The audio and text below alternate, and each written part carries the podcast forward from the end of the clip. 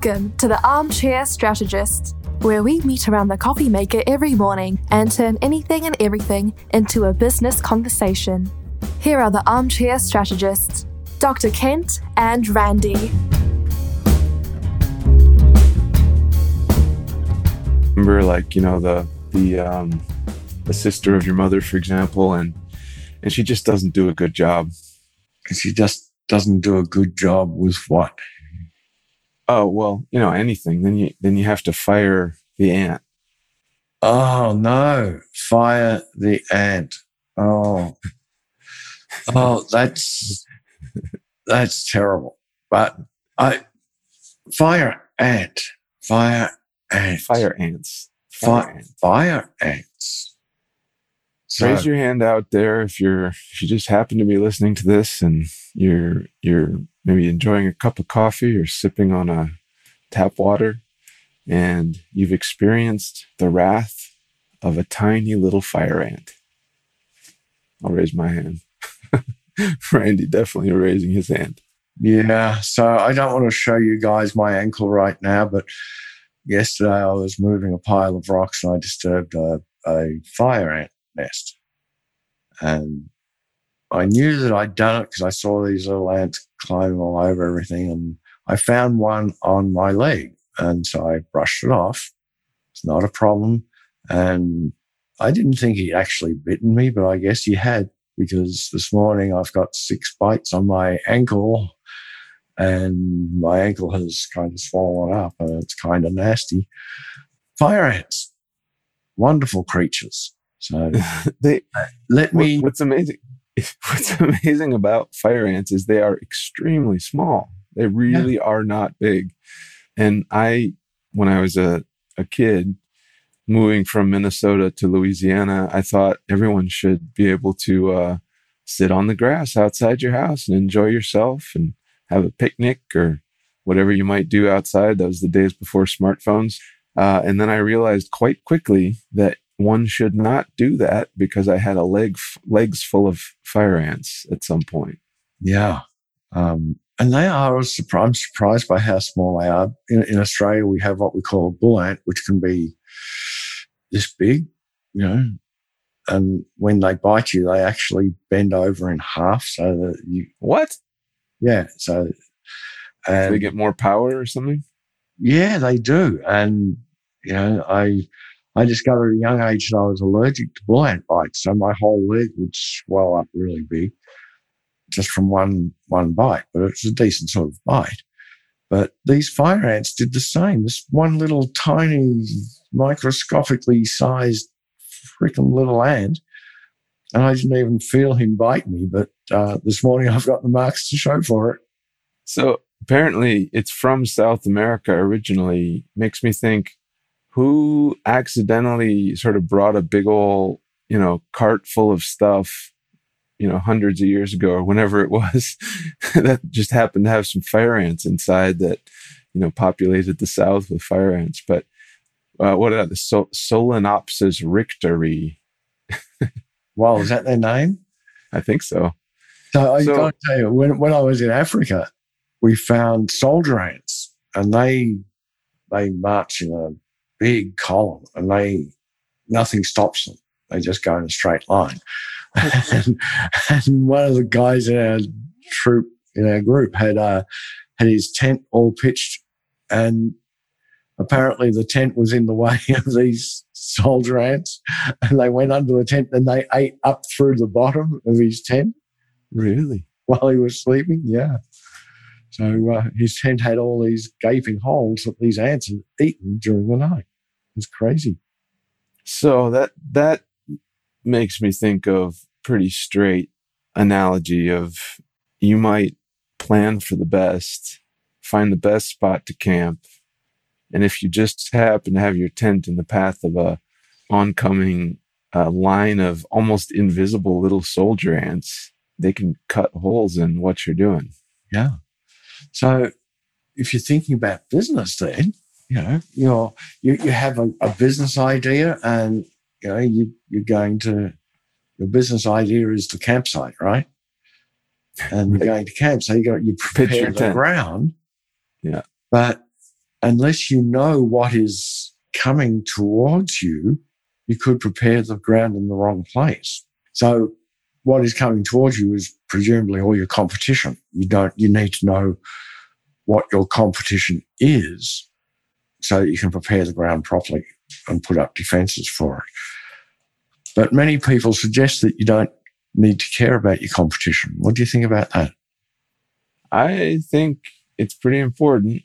I mean, I think I almost feel like uh, sort of the pick your poison uh, analogy. I, I, wonder where that one comes from. But uh, I think it depends. I don't know. My brain is overflowing with metaphors. As, as one of our clients said this week, uh, if she's listening, metaphors be with you.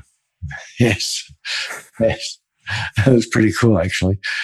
So I I th- I have two two trains of thought as far as competition goes. I don't spend any time thinking about what the competition does because I'd rather think about how I solve my client's problems the best way I can. How do I serve my client the best way I can? Having said that, it's important to understand the direction the competition is going because they may know something that I don't and they may be reading the tea leaves better than I am.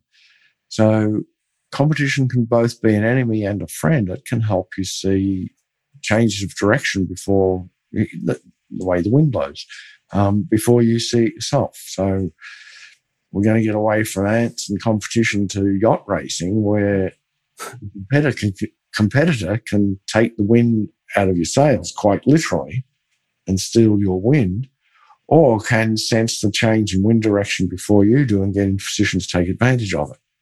So you do have to keep an eye on what your competition is doing, but that shouldn't necessarily change what you do. It's, it's down to understanding your market better rather than your competitor. So under, in understanding your market, then I, I come back to our, our little friend, the, uh, the fire ant, mm-hmm. uh, and think about how effective that is.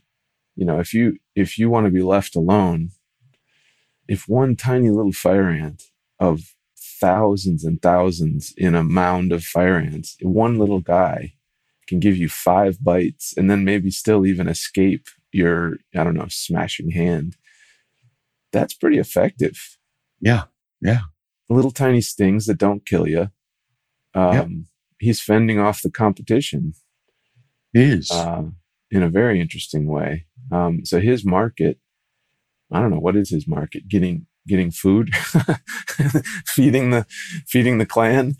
Well, that's uh, that's his job. Yeah, making from invaders.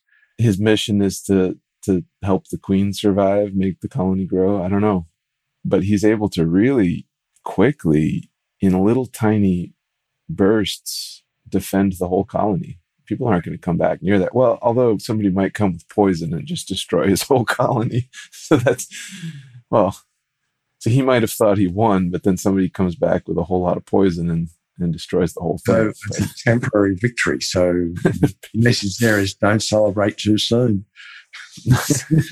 so, so he, there's the, there's the land's given me a couple of bites and, you know, I, I felt it, but it wasn't a big deal.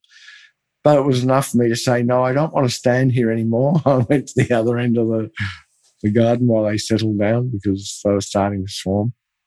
So I've got another I've got another thing there for business. That is like if if you want people to still think about you for for days after they've had an experience with your product or your your message, you want to sting them like a fire ant. You don't want to just, you know, be like that sort of soldier ant that just walks by in a row. Yeah. Do a little sting, right? Like have, have a little zinger, have a little something that people will remember. But then beware because if you sting the wrong person, um, they are going to come back with with poison pellets for you to eat. Uh, that's right. To wipe out the entire business that you have. So now that's interesting too, right? The the the poor the poor ants bring back those poison pellets to poison the entire colony. I mean, yep. That's a pretty dark thing, but that's almost the best business analogy in some ways, right? Because you it's very easy to poison your whole big operation how whatever it is if it's 10 people or if it's 10 million people in your company or whatever it's very easy to poison that group particularly from the inside yes and cultural stuff is one of the uh, one of the most dangerous poisons you can have um, mm-hmm. i've always said culture is what happens when you're not watching and so you can't really control cultural direction, but you can create an environment where the culture is more open and more free and more uh, positive, or you can create an environment that is dark and sinister. Right. Um, Which ants are pretty dark and sinister when it comes to like the one queen. Everything serves that one queen, and mm-hmm. you know you're supposed to do what all the other ants do, and and so that one guy bringing back poison, there might not be other little ants saying, "Hey, dude, you're bringing poison." Yeah, yeah. So when you when you're running your business and and as a leader, what do you want? Don't be the big fat. Don't be don't be the big fat queen ant. yeah. So so here's another here's another thing. So the queen ant sits there on her throne, right? Whatever it is, you know. Yeah. Well, it has. Well, they, they have a purpose too, right? Don't they have all the babies or all the little? Yeah. Something. yeah. yeah. But she she's sitting there doing her thing, which is not very much because everybody's looking after her, and all these other ants have been given tasks, and they've been given tasks that are largely thoughtless. I mean, there's it's true. There's the protective ants that go out and fight off people like me. There's the food gatherers that go out and find the food and bring them back. But the diggers. There's the diggers that create the chambers and all that sort of stuff. Right. Yeah. But they're all thoughtless. None of them have been taught. Right. They've been or programmed. allowed. They've been programmed to do just that one task. Right. Well, how, many, queen, how many organizations? Herself, have, hmm? The queen herself has been programmed to to only generate the the young, right? Right. So, but it comes down from the top. The leader, being the queen, has has all these ants that are programmed to do a specific task.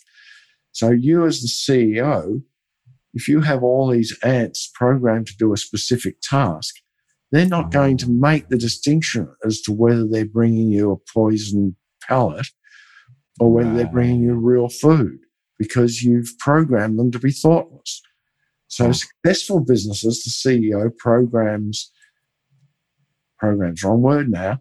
The CEO supports free thought and creates an environment where all the people reporting to him are encouraged to think about what it is they're doing and find better ways of doing it and to leave the poison pellets outside. Right. Interesting. And yet, fire ants are very profligate, very successful at what they do. It's just that certain fire ant colonies just get obliterated.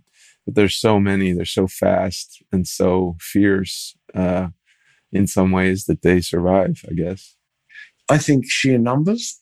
Um, yeah, sheer numbers. I which, which, if you're in business, you don't want to bank on that because the sheer numbers thing means you, you might be one of the ones that just goes squish it's kind of herd mentality. So I have, you know, in the in the very early summer, I see fire ants building their nests, and I go and treat them with poison pellets to take back in to their homes and to, to, poison the queen and all the other ants.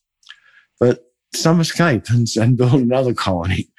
Um, and so it's a, it's a perpetual fight to keep the fire ants down. Um, living in Texas, that's part of day to day life.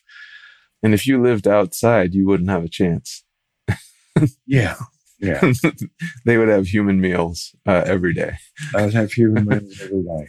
So it's, it's kind of interesting that there's a herd mentality that if there's enough, if there's enough ant nests, chances are one of them is going to survive.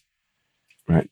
So like, like herds of wildebeest and lions, um, if you're traveling in a herd, chances are you're going to survive unless you just really unlucky.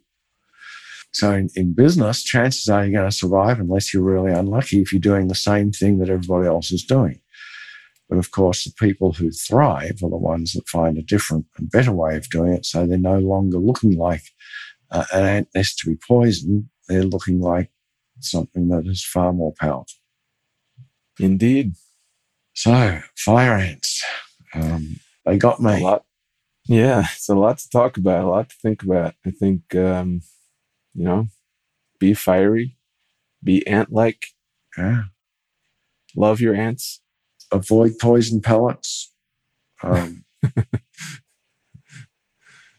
Uh, I think more more importantly, I think than anything for our entrepreneurial clients is be small and fierce when it comes to content and your public persona. Um, because at the moment, you know, long-winded descriptions of this and that don't work as well as little punchy, interesting bits that that itch for a few days, right? That- yeah.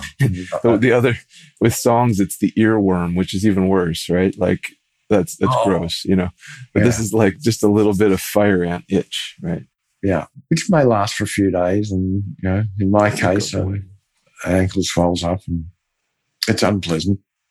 So well fierce, fierceness. It's all about fierceness, whether you're small yeah or be fierce I've actually been saying that a lot to people Be who fierce. are who have really really well defined brand and a lot of passion behind it they're being fierce in a cool way so that fierce I little like fire ant Yeah.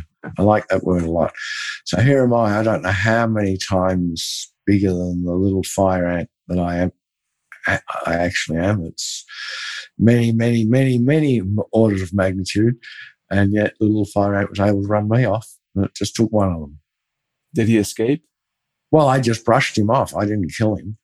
so he he also survived He think about that Yeah. that's extraordinary Yeah. and he's going to build his own colony or she she'll build her own colony someday yeah. Maybe. be the be the queen ant Yeah. make your make your life a living misery yeah, okay. yeah, so I need to go out and buy some poison speaking yeah, speaking of which. and colonies and stuff. all right well if you want to check out what we do you can go to thoughtleaderpath.com we have a nifty and cheeky site uh, we'd love to have you poke through and uh, send us a note and the, and people who are truly fierce would probably find that really attractive. Yep. Uh, And we encourage people to be fierce. I think even reading through our goofy copy will make you more fierce, just that activity. So go for it. if you want to talk to us, um, you may want to talk to me at talktorandybaker.com. I promise I will be gentle and not fierce. Yeah. And uh, you can talk to me at talktokent.com. And um, I will uh, talk to you about all your all the stings you've experienced in life. So But I really highly recommend that before you talk to either of us, that you spend a few minutes going through www.thoughtleaderpath.com. and in conclusion, don't sit on the grass anywhere south of I don't know, Kansas. Yes, uh, yeah. Um, beware of fire ants. They're small. They're hard to see. Yeah. Take Uh, care, everybody. Bye for now. Bye bye. Thanks for listening to Armchair Strategists. We'll circle back with you soon.